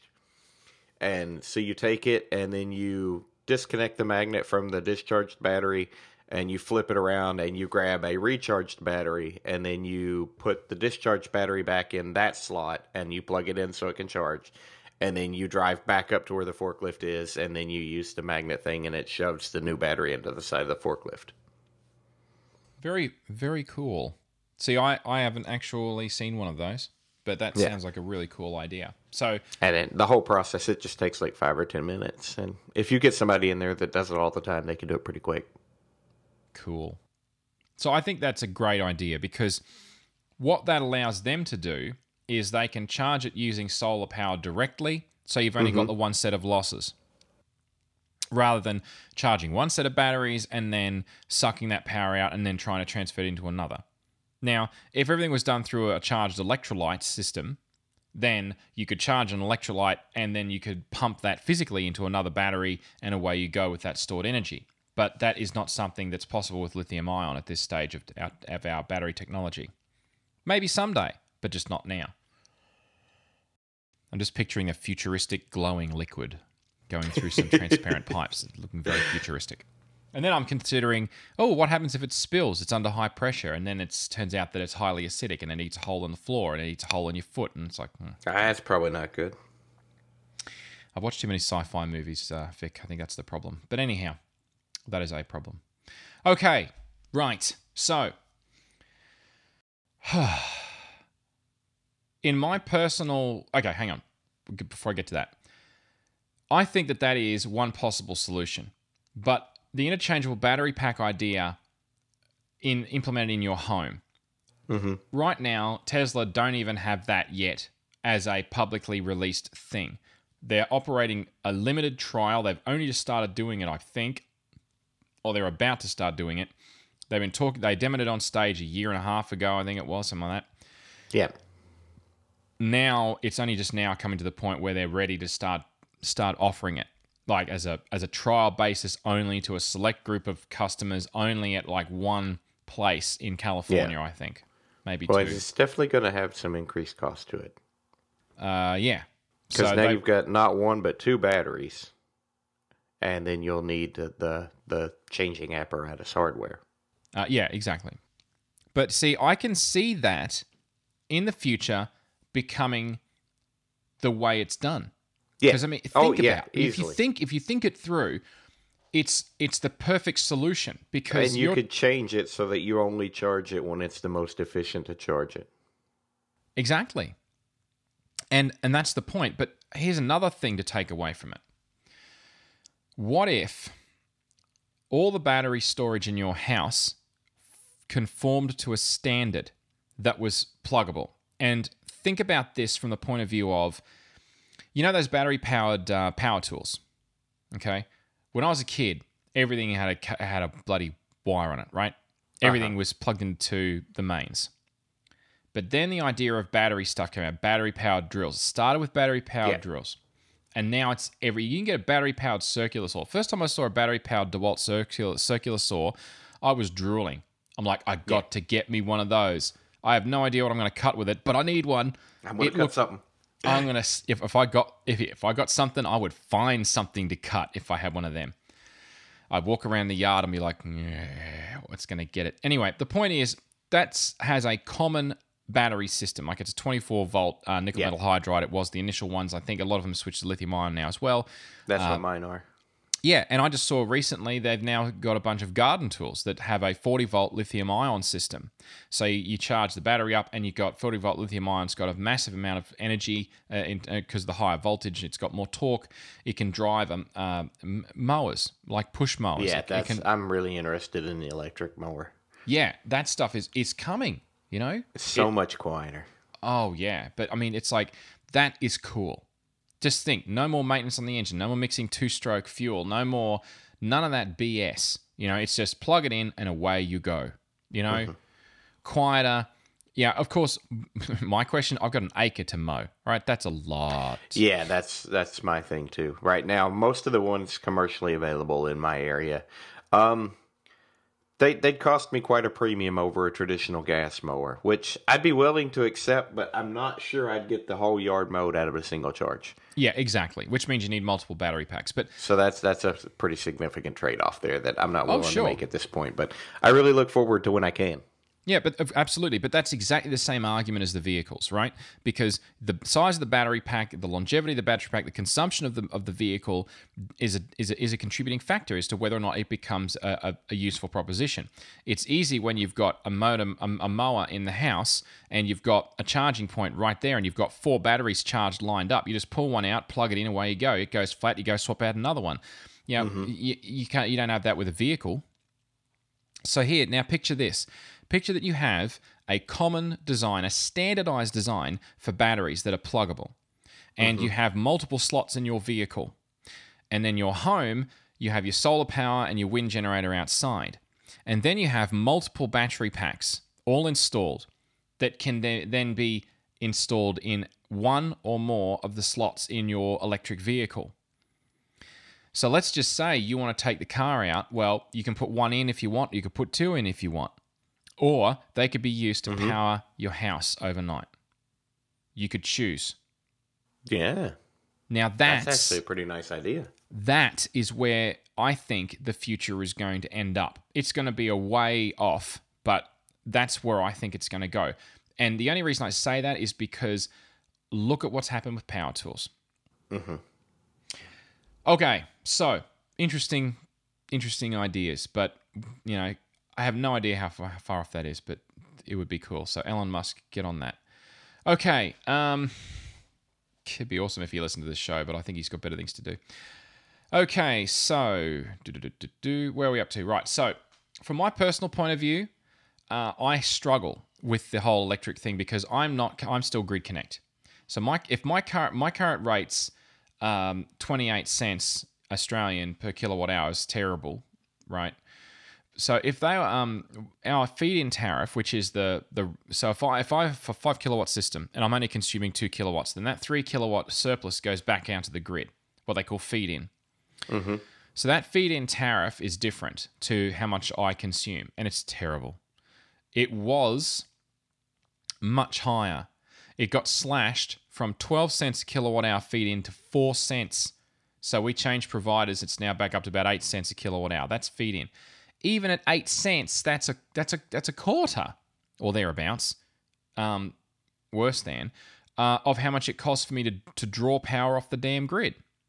Yeah. So, in order for me to cover that shortfall, I need to produce four times what it would take. So, if I had my car dead flat in the garage, plugged in during the optimal time of the day to charge it during the day, then I would have to con- produce four times that amount of, of energy in order to do the same uh, the same charging sequence at nighttime.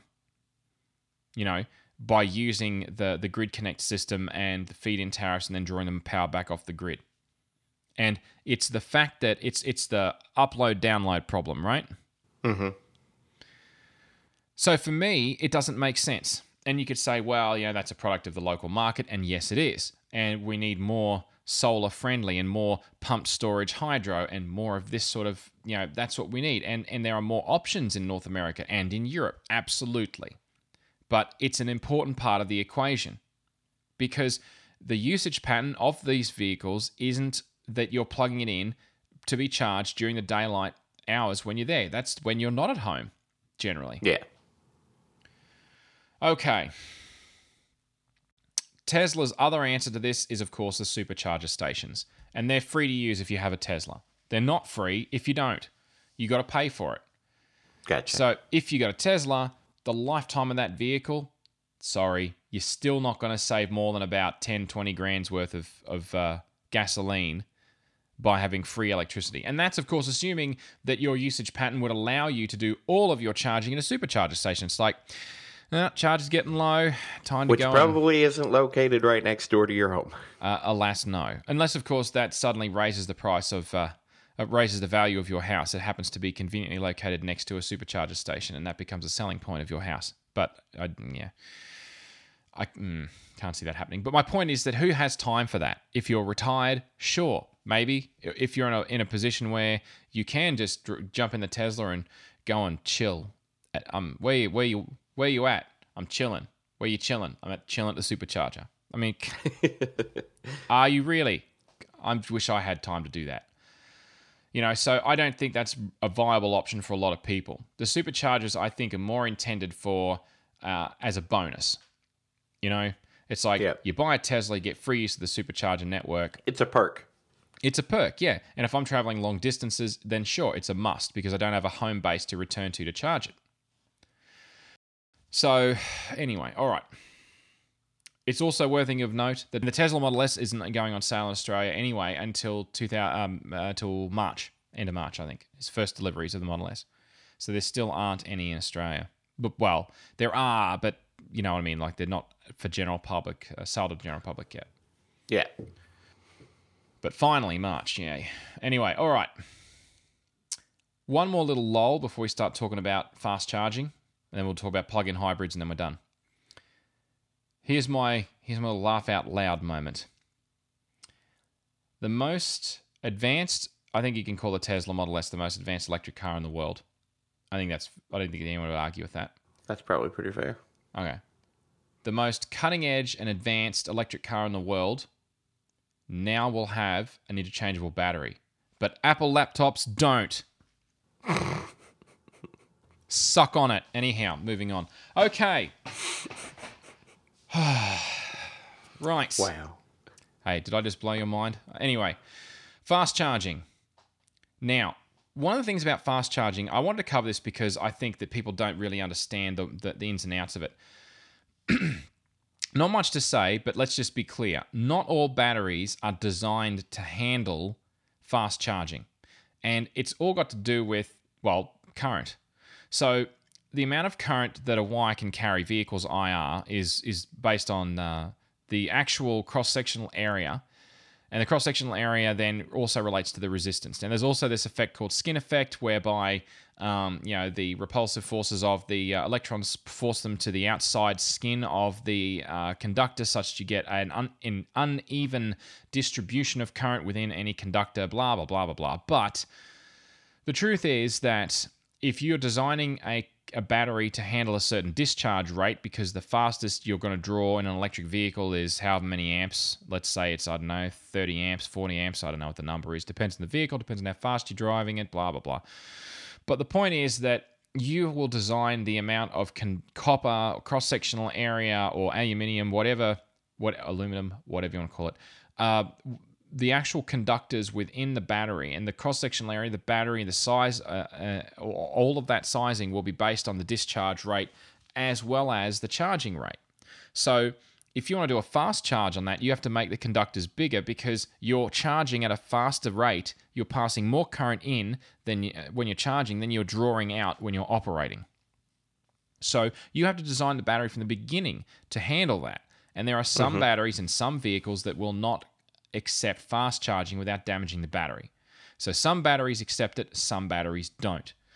Most of the vehicles that I've been talking about so far, the Tesla definitely does, the Nissan sort of does. Okay? So, the higher the fast charging rate, the shorter the lifespan of the battery. Let's be clear about that. Okay? If you fast charge your battery every time, it'll have a lower lifespan. Now, there's a great website that I've got linked in the show notes called Battery University. There's an excellent article. It's linked in the show notes. Check it out if you're interested in this. I've it shows you. Yeah, it's a great site. I've linked to it previously. Um, it shows the deterioration of a lithium-ion battery over charging cycles based on the recharging rates. In, in you know, in Coulomb rates, of course, but you know, the, it doesn't matter the, the, the rate. It's, it's all about the proportional rate. So illustrates the problem very, very well. So check it out if you're interested. Now, fast charging of nickel metal hydride or lithium ion batteries is only possible in the first 70 to 80% of charge. If the charging rate continues beyond those percentage charges, then you will cause permanent damage to the battery. Okay? You mm-hmm. the physics are such that it just doesn't work. Now, that's why if I have a battery and I charge it at uh, at rate X, it takes let's say 8 hours like the Nissan Leaf did. And if I double the size of my charger, it doesn't take 4 hours. it takes five hours. That's because that last 20% or so of charge has to be trickled.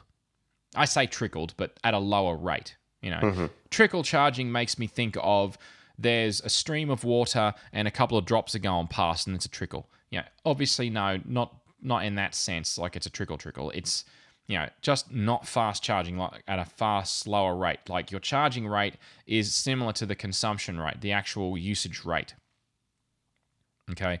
Whereas Yeah. fast charging far exceeds that. Okay.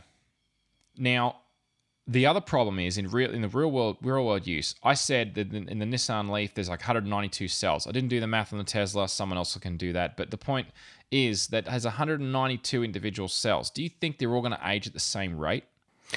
Probably not. No. Statistically, you're going to have a distribution, and that's going to be based on manufacturing process and manufacturing variability. It's going to be based on, um, you know, beyond defects. It's going to be based on the location of the battery cell uh, relative to where it is in the chain. So, for example, if you have four batteries in series to um, to increase their voltage, let's say, like they do, uh, then obviously you're going to get a different current distribution from one than you are from the others, depending on where they sit in the stack you know, or or, or in uh, in parallel. In fact, is perhaps more of an issue as well because then you've got uh, a different. Uh, you'll have a different internal resistance because they're all subtly different.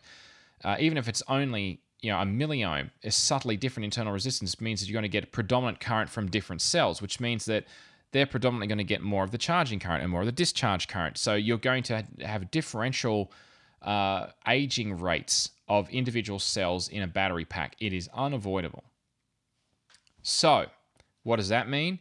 Over a long period of time, the deterioration of an individual cell at a certain point will start to affect the overall maximum charging rate because of it because of charging imbalance. Which means that older batteries that were once suitable for fast charging will reach a point where they can't be fast charged properly anymore. Okay? Yeah. So that's, I guess, what I wanted to mention. Okay. And that's why Tesla state 80% charge in 30 minutes, right? It's not 80% charge because it's like, well, we're only going to give you 80% because we're just like, you know, that's it. The other 20%, that's on your time. No, they're doing that because that's the limitation of the actual technology. Yeah. Okay, so they're gonna they're gonna they're gonna slam it hard for that the first eighty percent, pump in as much current as they can, and then once they hit that eighty percent, then they have to slow down their charge rate. They say, right, time to disconnect. You can go now. Next next car, please. Okay. So, plug-in hybrids. You know, you've come across hybrids and plug-in hybrids, I assume. Uh huh. I think the biggest example here is probably the Prius, is what we see most of. Yeah, now I actually drive a Prius. I drive a Prius V. It's not a plug in electric vehicle, it is a standalone hybrid. Yeah. So you'll often see the expression EV, which is electric vehicle, or PHEV, which is plug in hybrid electric vehicle. I wonder if anyone calls it a PHEV. Hmm. Well, anyway, I, I've never heard anyone say that, but maybe we can start that as a thing. So I took, Okay. my, I took, my PHEV out. no, scratch that. That's terrible. Okay. That's, yeah, no, that, that does not that does not work. Okay, not sure what to say there. yeah, maybe I can come up with an anagram for it. E- no, never mind. Okay, so generally, I like the idea of a plug-in hybrid. Actually, you know, before I do that, I really need to just quickly describe how a hybrid works. So, a hybrid vehicle, for those that don't know, is a compromise between a petrol engine and an electric uh, vehicle. So, the idea is that um, petrol engines have an ideal efficiency point where they will rev at a certain between a certain rev range. The gearbox will uh, generally you'll find that uh, hybrids will have a continuously variable transmission uh, to find the optimal rev point for the engine to maximize its efficiency. Uh, and in addition, uh, petrol engines, when they idle, are wasting energy. So there'll be an idle cutout. So the idea is that the battery keeps the car going during initial acceleration, and it also keeps the the basics running when the engine is turned off when you're waiting at a traffic stopped at a traffic light or a stop sign or whatever. And uh, when you're braking, rather than that energy being completely dissipated through a set of brake pads and heat, uh, it can be re- through reverse regeneration can then go and charge a, a, small battery pack on board such that the next time that you hit the accelerator it'll draw that energy you've just stored through regenerative braking and it'll put push that out through the uh, through the electric motors rather than through the engine. Yeah. So the hybrid battery pack system is a brilliant idea and it was really pioneered by Toyota and it is essentially a great compromise solution. It's a bridging solution between the two technologies, and it's great because you can take your efficiency and pretty much double double your efficiency by doing it. It really is good. However, the plug-in idea they're, they're only small battery packs in a Prius, but the plug-in idea takes it to the next level. It says, well, let's look at something like the sort of range of a Nissan Leaf, not quite as lo- as far, and what we're going to do is we're going to have a larger battery pack than a hybrid would normally get, which is only very small, you know, like maybe five kilowatt hours, eight, 10 kilowatt hours, not a heck of a lot. Mm-hmm. And we're going to make that, we're going to juice that up by maybe 25, 50% of that bigger. And that will give you a, an electric vehicle electric range. And then once you exceed that range, we'll have a petrol engine that, that kicks in that then allows you to go a lot further. And the reason that makes sense is because it overcomes the range anxiety issue. So I'm anxious that I can't find a charging point where I'm going. That's okay. Yeah. I now have a, a, petrol engine that can charge the vehicle no matter where I may choose to be. Fantastic, right? Works mm-hmm. well. The downside is, well, mm, you're lugging around a petrol engine in your pseudo electric vehicle. So, the argument against all electric cars lack of fast charging stations. Not all models of cars will support fast chargers, for example. You know, a lot of them have that as an extra add on that puts the price up further. Um, fast charging, even that takes two to five times longer than filling up with gasoline. And I'm not including the Tesla battery swap in that. You yeah. Know, when you're out of charge, you can't just grab a ga- can of gasoline from the nearest gas station to fill up and get going again. I mean, portable fast chargers for electric vehicles that are stranded aren't a thing yet. That could be a business opportunity, actually. Come to think that really it. could. But never mind that. Okay. So you avoid all of those problems by simply kicking the motor in once the battery is depleted. And that's big, that's huge. So if you have short commutes to do, you could run the whole thing theoretically on electric, but you're not hemmed into that range. You could go and yeah. drive to the next state wherever you wanted, as long as there was a road.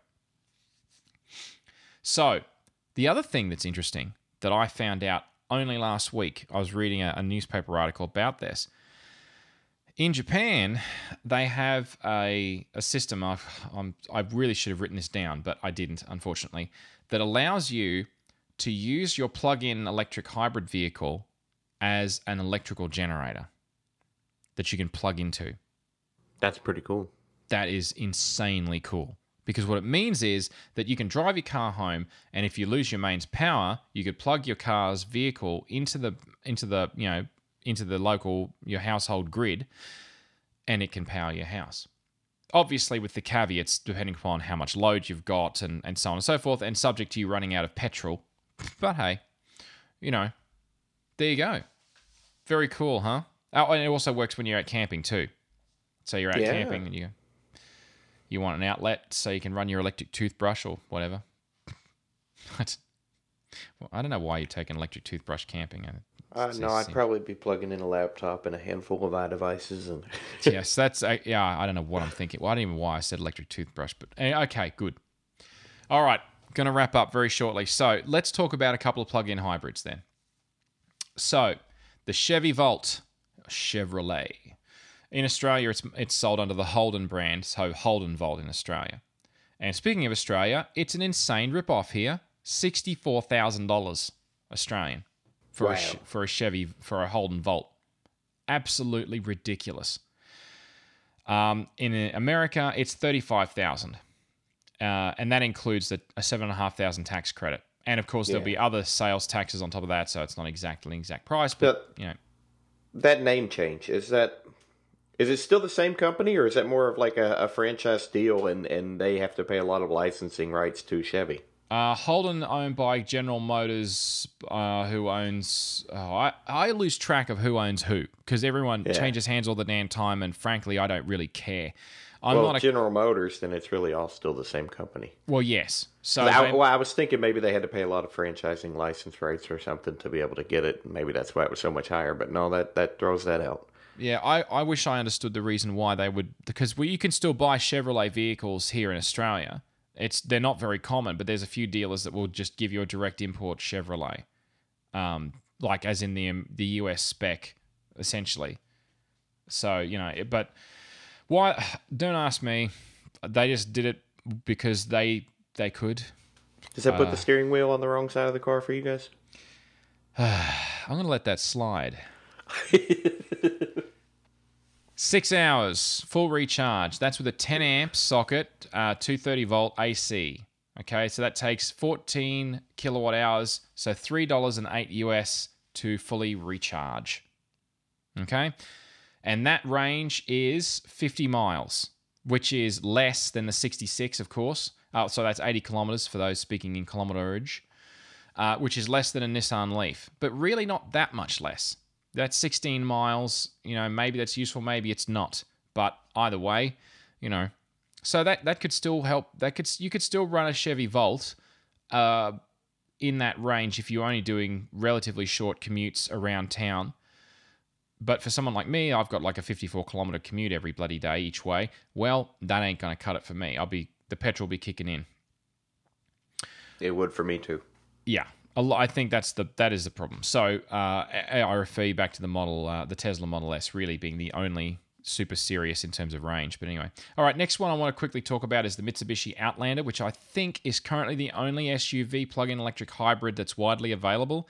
It's available here in Australia. I think it's available in Japan, but it's only available in the US later this year. So uh, estimated price, because the official price hasn't been released in America, is forty thousand US. Uh, in Australia, it sells for fifty thousand. Far more reasonable conversion there. I have no idea why the hell the Chevy Volt is so expensive. Maybe it's because they had to change the ba- the badge from Chevy to Holden, so you're paying an extra ten twenty thousand dollars for the badge. I don't know. Anyway, Mitsubishi Outlander, 15 amp outlet for charging the thing, which is a pain in the neck because a lot of um, chargers here that see the 10 amp charger on the Chevy Volt is great because that's just a standard three prong outlet here. But a Yeah. 15 amp outlet has a larger earth connector on it uh, for all sorts of really good reasons I'm not going to get into. Um, anyway, AS3000, blah, blah, blah. Point is, uh, it gives you a thir 52 kilometer range, 32 miles electric range and it takes four and a half hours at full charge at 15 amps to charge it, which is 3.5 kilowatt charger gives you a total of 15.5 kilowatt hours in total, or $3.41 US to fully charge it. Now, those numbers, they sound, they're a lot more than Chevy Volt, and those are all, again, are more than the Leaf. And it should be obvious why, because they're bigger vehicles. You know, the same laws of physics apply. Bigger electric car, heavier electric car, it's going to take more energy to move it around. Okay? Mm-hmm. It should be Yeah. obvious, but just in case it's not obvious, there you go. I'm spelling it out. Man, I didn't think this was going to go as long as it did, but here, there you have it. All right. to wrap up, in conclusion, having an electric car is only going to save you money if you have access to cheap electricity. And by that, I mean less than 10 cents a kilowatt hour US. Now, you if you by saying have access to cheap electricity, you could have, um, you know, solar power, wind power, uh, or you could simply be in a lucky state. You know, who knows? Or maybe you've got a hydro plant in your backyard. Maybe you're extra lucky. I don't know. Yeah. But in Australia, no. It just that that is just no. There is nowhere that I know of that has electricity that cheap. Now, if, if you can sign up to, if somewhere in Australia starts doing a tariff where you can plug in a vehicle overnight and it charges at a lower tariff that is less than 10 cents a kilowatt hour, then fantastic. But until that happens, no, not an option. Not really. Range anxiety is a big problem. Uh, it's always been a problem, but the ubiquitous nature of gas gas stations, petrol stations, whatever you want to call them, service stations, is such now that after 100 years plus, it's not a problem anymore.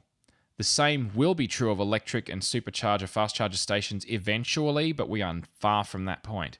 So, range anxiety on smaller electrics or plug in electric vehicles are such that a lot of people in larger cities that commute are just out of luck. It's like, thanks for playing, can't help you. You need a Tesla Model S because it's the only one that's got decent range. Oh, by the way, you know, get out your checkbook and feel some pain. Yeah.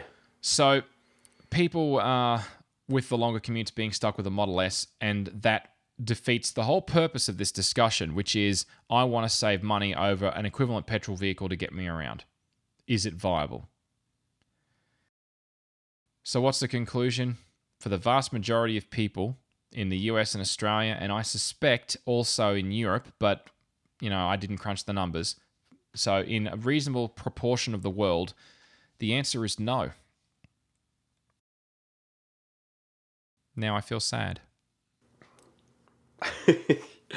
Do you feel depleted? I feel depleted. uh, yes, I have been depleted.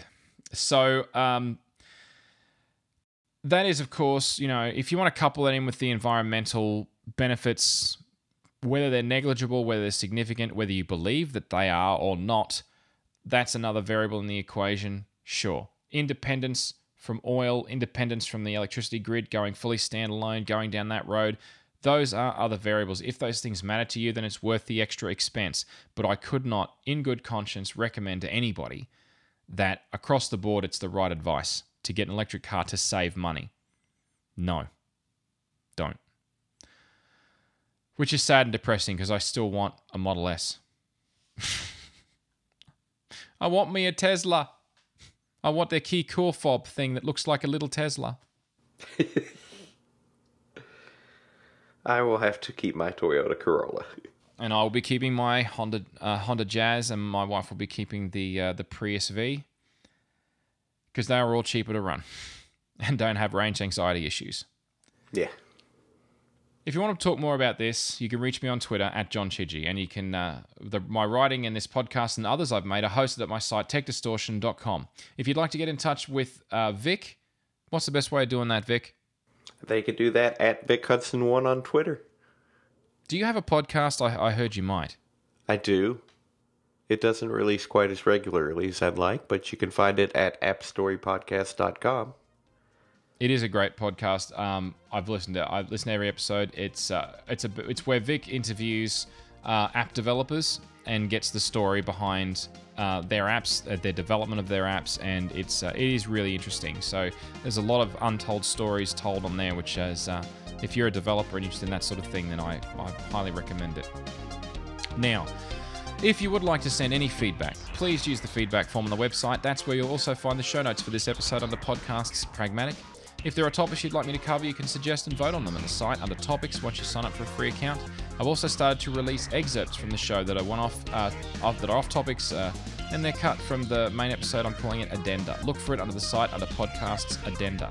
You can follow Pragmatic Show on Twitter to see show announcements and other related stuff.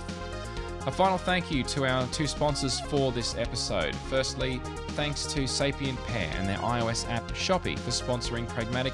If you're going shopping and want a great collaborative shopping list app, then Shopi can help you out. It's ad free for the first month, so why not check it out? at Sapient, that's S A P I E N T dash pair as in two, dot com slash pragmatic.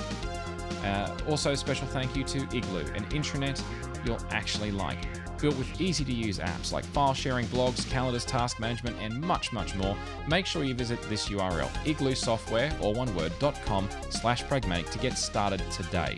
It's free to use for up to 10 people. No credit card required. There's no excuse. Just sign up today and start playing with it. It's great. So, thanks for listening, everyone, and uh, thank you, Vic.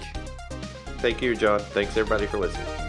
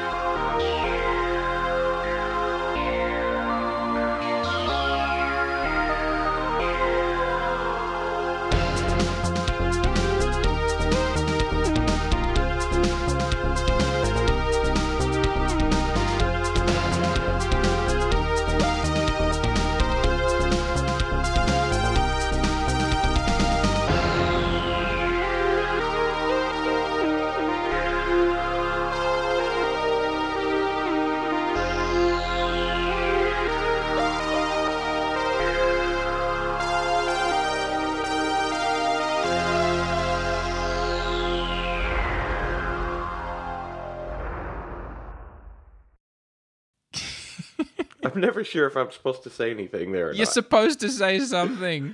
Speak to me.